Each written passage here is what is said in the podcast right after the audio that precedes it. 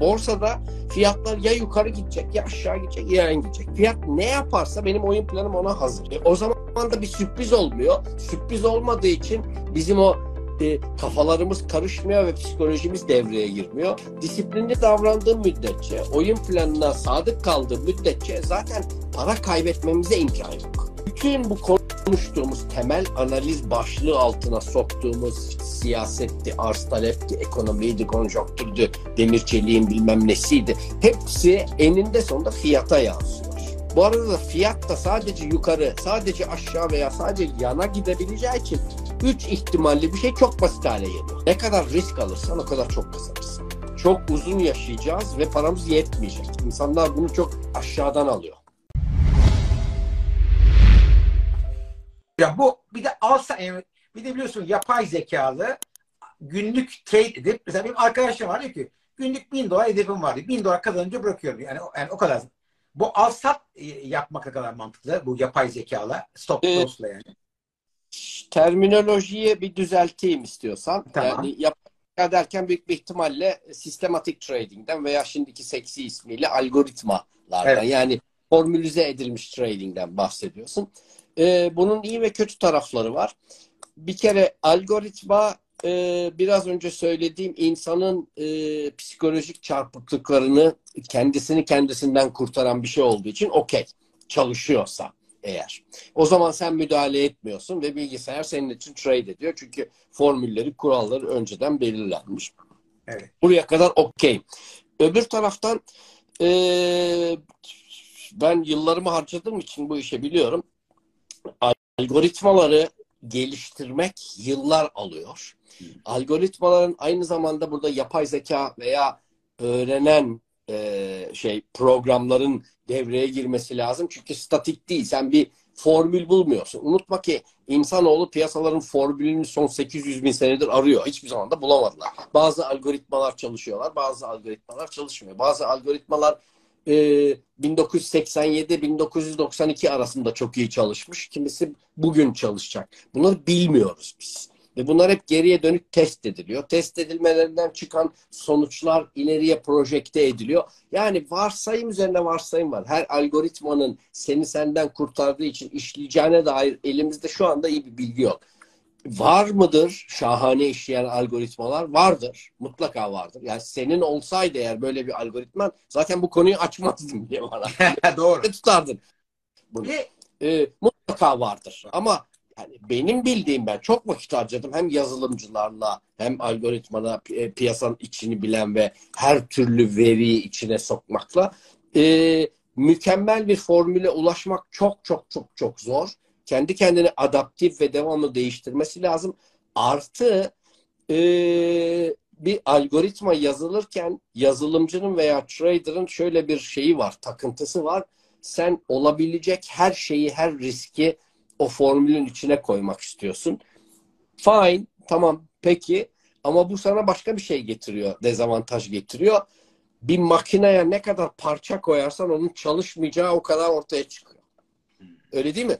Evet, Yani bir kollu tulumba bin sene çalışır. Sen ona ne kadar vida koyarsan o kadar bozulacağı baştan bellidir. Biz buna bizim jargonda curve fitting diyoruz. Aslında piyasayı alıp senin formülünün içine koyup onu çalıştırmaya çalışıyorsun sen. doğru. Piyasayı formüle edemezsin. Niye? Çünkü insan. İnsan piyasa dediğin şey.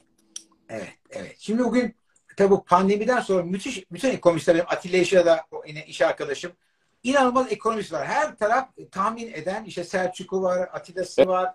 Evet. De çıkıyorsun bol bol takip ediyorum. Ben ben E, Bu, bu işler, tamamlıyorum. Bu ben yani. işler tabii belli bir hikaye anlatıyorlar. Yani mesela onları takip etmek gerekir diye düşünüyorum.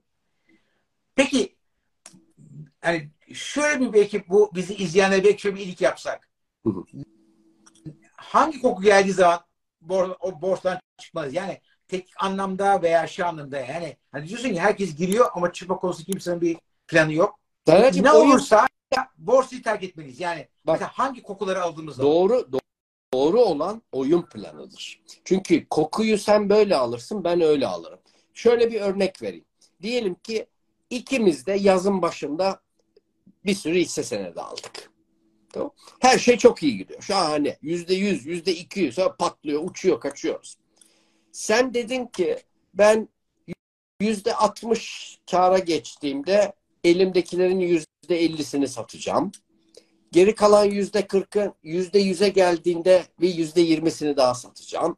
Öbür kalan yüzde yirminin bir yüzde onunu da şurada satacağım ve şu anda son yüzde onda bekliyoruz. Sen. Ben de dedim ki Allah kerim gidiyor. Şu anda gidiyor mu? Gidiyor. Ben akıllıymış gibi gözüküyorum. Ama geçen çarşamba bu ne bileyim şey e, bu e, mahkeme kararının çıkmasıyla falan pek etki yapmadı. Bir anlık bir etki yaptı. Yüzde 38 düşseydi bütün her şey. Ben diyecektim ki "Aa, Taner bak ne kadar iyi yapmışsın ya. Ben bütün aldıklarımı geri verdim. Sen hiç olmazsa yüzde 60'ını 70'ini kurtar. Bu oyun planıdır. Hı. Oyun planı sadece bunu çünkü oyun planı bak şimdi bir senaryoda sen haklı çıkıyorsun. Öbür senaryoda ben haklı çıkıyorum. Doğru. Oyun planı hangi senaryonun gelişeceğini, develop edeceğini göstermez. Oyun planı riskleri hesaba katmıştır. Senin ne kar edebileceğini hesaba katmıştır. Dolayısıyla ne olursa olsun çünkü bir sürü beklenmeyen var. Yarın bir savaş çıkar. Ne olursa olsun senin oyun planı devreye girecek, seni oradan çıkartacaktır. Orada var o oyun planı. Burada kötü olan oyun planı olmaz. Yani, Çünkü ben oyun planının kesin oraya gidip gitmeyeceğini bilmiyorum ki. Bak bir, bir senaryoda sen haklı çıktın, öbür senaryoda ben haklı Doğru. çıktım. Peki şöyle sorsam sen eğitim veriyorsun. Ee, eğitime giden çok mutlu oluyorlar. Ee, ne öğretiyorsun orada insanlara? Yani ben senin eğitimine gelsem ne öğrenirim ve bu öğrendiğim şeyi borsa yatırımında nasıl faydaya çevirebilirim? Tamamen oyun planını öğretiyorum. Bütün sadece piyasalar için değil, bütün hayatımızın her en küçük böyle didikleyici detayına kadar her tarafını planlamış olmamız gerektiğini ve dünyada olabilecek her şeyi o oyun planının içerisinde halletmiş olmayı istiyorum. Şimdi piyasalarda çok şanslıyız. Şimdi hayat böyle değil. Ben hayatta her şeyimi planlayamam. Çünkü e, uçağa binerim, uçakta birisine rastlarım, hayatımı değiştirir. İyi veya kötü. Öyle, öyle değil mi? Yani ya hayatımın aşkına rastlarım uçakta, ya beni trilyon kazandıracak bir adama rastlarım, ya uçak düşer. Ya bir sürü şey, alternatifler çok. Borsa çok daha kolay o planlamak için. Çünkü borsada fiyatlar ya yukarı gidecek, ya aşağı gidecek, ya yan gidecek. Fiyat ne yaparsa benim oyun planım ona hazır. E, o zaman da bir sürpriz olmuyor. Sürpriz olmadığı için bizim o e, kafalarımız karışmıyor ve psikolojimiz devreye girmiyor. Disiplinli davrandığım müddetçe, oyun planına sadık kaldığım müddetçe zaten para kaybetmemize imkan yok. Çünkü kaybet çok büyük bir nüfus var. Peki bir şey soracağım. Mesela Anlatıyorum eğitimlerde. Şimdi- ben. Sağ ol. biliyorsun ay- aynı anda paramızı Bitcoin'e koyarız, emtiaya koyarız, dola- dolara koyarız veya herhangi bir borsaya koyarız.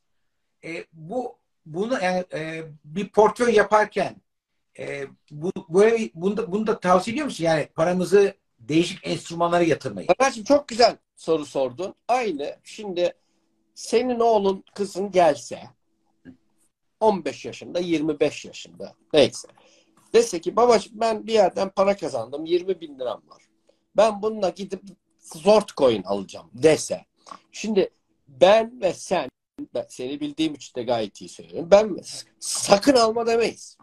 Öyle değil mi? Çünkü haklı da çıkabilir, haksız da çıkabilir. Ama söyleyeceğim bir şey var. Alıyorsan ters giderse nerede çıkacaksın? Düz giderse nerede çıkacaksın? Bana o sorunun cevabını veriyorsa buyursun. A- anlatabiliyor Anladım, muyum? Bütün anladım. sorun- insanlar piyasalara girdiğinde ister bu zort coin olsun ister zereyle olsun aynı şekilde giriyorlar. Alacaklar ve şey fezalara gidecek diye. Evet, evet. Ya o zaman yani mesela bu Bitcoin diyorsun bir ara 70 hatta bir, 1 milyon lira olur diye uçuşuyordu insanlar. Sonra 18. Yani o, bu Plan Bit- olsaydı şimdi herkes çıkmıştı. Evet. Bir şey söyleyeyim. Bu Bitcoin'in hisse bir farkı var mı sence yatırım anlam- anlamında? risk, risk, risk ve getiri anlamında. Tabii ki var. E, şöyle bir şey var. Şimdi Bitcoin daha rüştünü ispatla, ispatlamış bir şey değil. Şimdi onun arkasında müthiş bir blockchain teknolojisi ve e, hepimizin çok saygı duyduğu ve dünyayı değiştireceğine hep her akıllı insanın inandığı bir şey var. E, bir konsept var. Ama Bitcoin'in yok. Şimdi Ereğli'nin var. Neden orada bir şirket var? Sandalyesi var. Maden çıkartıyor. Bir şehir var. Altın ki benim gördüğüm en absürt aletlerden bir tanesidir ama en azından birkaç tane makinenin içerisinde tel olarak var. Birkaç tane kadının üzerinde kolye olarak var. Ya bir şey var. İşte Bitcoin ne işe yarar? Yemezsin, içemezsin, takamazsın, üstünde oturamazsın. Şimdi bazı coinler öyle değil ama ister regülasyon olsun, ister bu piyasa konuştuğumuz piyasa 2010 yani daha dünkü çocuk yani o olgunluğa, o rüştüne ispatlayacak seviyeye gelmedi. Gelmeyecek mi? Bence gelecek. Yani ben müthiş şeyler olacağına inanıyorum. Biraz erken onun için.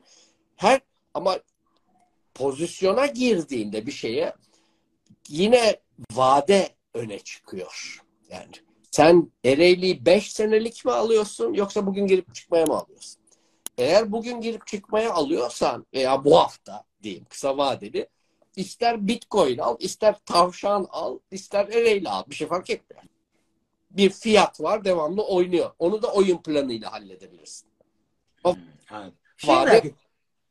Bu Warren Buffett mesela çok yani o tip ins onların onlar nasıl plan oyunu kurallarını koyuyorlar? Ya bir kere Warren Buffett'ların vakti geçti. Değer yatırımı biz hala geçerli olduğu varsayımı üzerine işliyoruz ama değer yatırımı dediğin şey yıllara yayılmış bir şey. Bundan sonraki yıllara yayılacak mı? Yayılabilir. Değer yatırımının e, çekirdeğini bir e, safety margin denen bir konsept e, oluşturuyor. Bu Warren Buffett'ın hocasının, Graham'lerin falan getirdiği bir şey. Safety margin dediği şey şirketin değerini, e, konjonktürü, e, sektörünü ve yönetimini hepsini değerlendiriyor ve diyor ki abi bu şirket 5 eder piyasa 4'e fiyatlamış bunu diyor. Bunu aldığı zaman ve üzerinde yıllarca oturduğu zaman para kazanacağı garanti.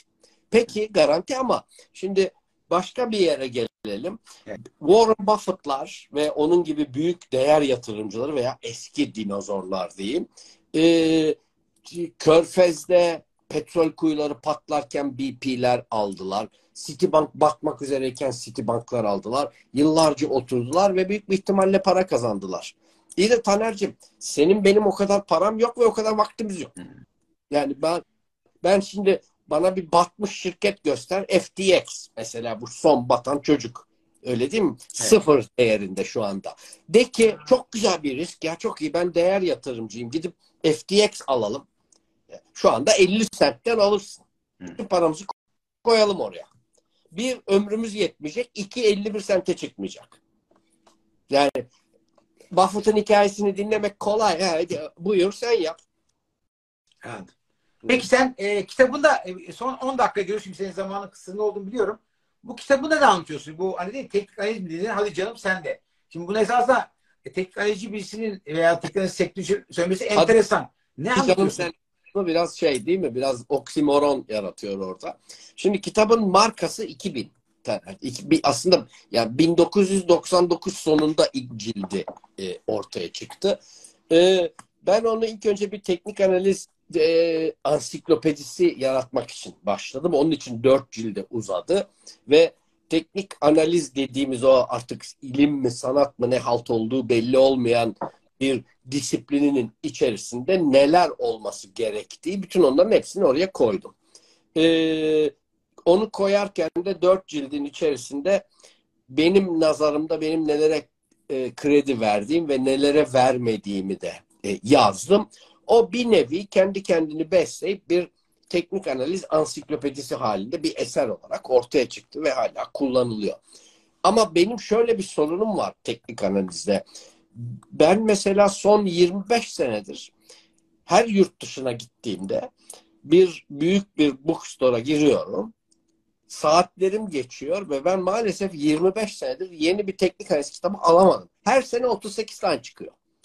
Çıkıyor hepsinin içerisi aynı. Bu bunu keserse böyle olacak. Bu bunu keserse şöyle olacak. Hiçbir tanesi ya ben nasıl para kazanacağım? Ben nasıl bu aptal, absürt genetik sakatlıklarımı tamir edemiyorum? Nasıl ekranın önünde deliriyorum? Hiçbir tanesi bundan bahsetmiyor. Hepsi o bunu kesecek, bu bir şey olacak. Bu, bu, bu teknik analizin bu olmaması lazım. Ee, tezinden başlayarak bence hadi canım sen de başlığı şahane cuk oturdu oraya. Peki teknik analizden nasıl faydalanabilirim ben? Nasıl, yani, fayda, yani en azından birkaç dediğim şeyin bazında şu yatıyor. Ee, herhangi bir finansal enstrümanın fiyatını ne etkiliyor? Temel analiz dediğimiz disiplin içine giren bir sürü şey. Öyle değil mi? Siyaset etkiler, savaş etkiler, arz talep etkiler, bir sürü şey etkiler. Bütün bunlar eninde sonunda bir piyasa dediğimiz bir organizmada işlem yapan insanların ortak konsensus demiyorum çünkü birbirlerini tanımıyorlar. Hepsi kendi çarpık davranışlarıyla dürtülenmiş. Kimisi daha iyi, kimisi daha tecrübeli, kimisi daha kötü. Bir ortada bir fiyat oluşuyor. Adil fiyat dediğimiz. O fiyatta fiyat, e, piyasa cereyan ediyor. E, bütün bu konuştuğumuz temel analiz başlığı altına soktuğumuz siyasetti, arz talepti, ekonomiydi, konjonktürdü, demir çeliğin bilmem nesiydi. Hepsi eninde sonunda fiyata yansıyor. Değil mi? Teknik analist diyor ki ya ben o kısımları es geçiyorum. Kopya çekiyorum. Ben sadece analizimi fiyatın hareketi üzerine yapacağım. Çünkü senin söylediğin her şey zaten fiyata yansımış. Yansımıyorsa zaten beni ilgilendirmiyor. Doğru. O zaman da ben fiyat hareketine karşı bir oyun planı yaparsam ne olura geliyorum. Benim bütün kitap onun üzerine. Maalesef teknik analiz dediğin o tırnak içindeki disiplin dünyada hemen hemen yüzde doksanı yatırımcıları konuşmuyorum. Teknik analistleri ve kitapları yazanları konuşuyorum. Yüzde doksanı teknik analizin fiyat hareketini öngörebileceği varsayımı üzerine yazıyorlar. Ben bu gruba dahil değilim. Ben fiyat hareketini öngöremeyeceğimiz, böyle bir kabiliyetimiz olmadığı kanaatindeyim. Oyun planımı da fiyat ne yaparsa ben ne yaparım üzerine kuruyorum. Bu arada da fiyat da sadece yukarı, sadece aşağı veya sadece yana gidebileceği için 3 ihtimalli bir şey çok basit hale geliyor. 113 ihtimali yok. 3 ihtimali var.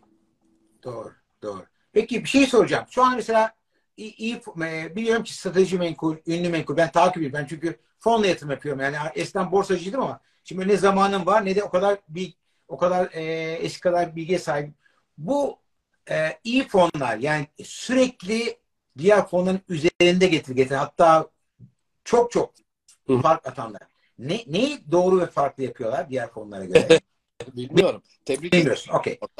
Şimdi Kağıt e, seçim miydi merak Kağıt seçim midir yoksa alma satma frekansları mıdır? İki tane benim bildiğim konu var. Ee, bu, bu, birinci konu bütün dünya için doğrudur bu. Bu sadece Türkiye için değil. Şimdi biraz önce dedim ki ne kadar ekmek ne kadar köfte. Ne kadar risk alırsan o kadar çok kazanırsın. Riskli enstrümanların iyi gittiği zamanlar ki hisse senetleri riskli enstrümanlar kategorisine giriyor. Sen yüksek risk alarak daha az risk alan bir fondan daha iyi kazanırsın. Bu da bize şöyle bir şey getirir. Onun için e, fon derecelendirmeleri iyi bir şeydir riski ayarlı yapmak. Genellikle yurt dışında milyonlarca fon var. E, bu ayın ilk yüzde onuna giren getiri açısından fonlar bakarsın gelecek ayın en son yüzde onundadır. Neden? Çünkü bunlar çok riskli fonlardır. Hmm. Riskli enstrümanların para kazandığı zamanlar çok para kazandırır. Öbür taraftan şimdi böyle bir bir kere elimizde bir prensip var. Bu bir. Hmm. Diğer taraftan e, senin şimdi ismini zikrettiğin kurumlar açısından hiç haksızlık yapmayalım. Onlarınki bu kadar şey değil. Bu kadar volatiliteye e, duyarlı değil. E, bayağı iyi e, performans gösterdiler ve uzun zaman içerisinde bu da demek ki riski ayarlamalarını iyi yapıyorlar. Ama öbür taraftan da unutmayalım ki güzel zamanlardayız. Hisse senetleri için konuşuyorum. Yani bu e, dünyada bu yıl ben bir sürü e, danışmanlıklar veriyorum ve yurt dışında parası olan insanlar da burada olanlar içerisinde de piyasaları takip ediyorum. 2022 berbat bir yıldı. Hiçbir finansal enstrüman yatırımcısına para kazandırmadı. Biz şanslıyız Türkiye'de. Yani çeşitli nedenleri var hisse senedi piyasa. Oralara girmeyelim. Neden çıktığını ama en azından bizde böyle bir piyasa var. Şimdi dolayısıyla başarılı fon yöneticilerinin de kendilerine ara sıra çimdik atmaları lazım. Ya tamam ben çok iyiyim ama yani hemen şeye çıkmamak lazım. Yukarılara uçmamak lazım. Evet. Fakat senin söylediğin fonlar gayet başarılı ve gayet istikrarlı bir şekilde riske ayarlı olarak da iyi gidiyor. Evet. Ve şansımızda tam konuşurken Atilla girdi yayına. O da biliyorsun eskiden orada çalışıyordu. E, herhalde duydu dediklerimizi. Sen kendi trade ediyor musun? Merak ediyorlar. Trade ediyor musun sen kendi adına? Yok vakit kalmadı artık. Ee, yatırım yapıyorum ben artık. Burada da iyi bir yere getirdim bence konuyu. Ee, insanların yatırımcılar diyemeyeceğim çünkü trade eden insanla yatırımcı aynı mahluk değil. Ee, hepimizin e, şunu kendimize söylememiz lazım. Bence bu konuyla da artık kapatalım Taner'cim. Ee, trade etmek farklı bir şey. Yani işlemci olmak farklı bir şey. Yatırımcı olmak farklı bir şey. Birikim yapmak farklı bir şey. Dünyada her bireyin yatırımcı olması lazım ve birikim yapması lazım. Her birey işlemci ve trader olamaz. Onlara acayip bir donanım, tecrübe ve bir hayat tarzı lazım. Onlar o bir meslektir. Hepimiz yatırımcı olmalıyız. Birikim de bana sorarsan farklı algılanıyor Türkiye'de. Bireysel emeklilik fonlarına bizim e, güruhumuz bir yatırım enstrümanı olarak bakıyor ve getirilerini beğenmiyor. Besler yatırım enstrümanı değil, birikim enstrümanı. Birikim demek küçük çocuktan al, her gün kumbaraya 5 lira atmak demek. Küçük çocuk her gün kumbaraya 5 lira atıyorsa yarın onun kendi kendine 6 lira olmasını beklemiyor değil mi? Burada yanlış yapıyoruz. Biz. Onu biriktirme alışkanlığı kazanıyorsun. Tek dalıdır. Değil mi? Birikim biriktirme alışkanlığı kazandırır. Biriktirmek mecburiyetindeyiz Taner. Çok uzun yaşayacağız ve paramız yetmeyecek. İnsanlar bunu çok aşağıdan alıyor. Doğru. Çok doğru. E, Ali çok sağ ol. Ağzına sağlık sağ ol. Bu yoğunlukta zaman ayırdın bana. Burada tabii bir sürü insan senden borsada çıkacak mı, inecek mi diye e, tiyolar bekliyordu. Ben anladım ki doğru kişi değilsin bunun için. Bravo.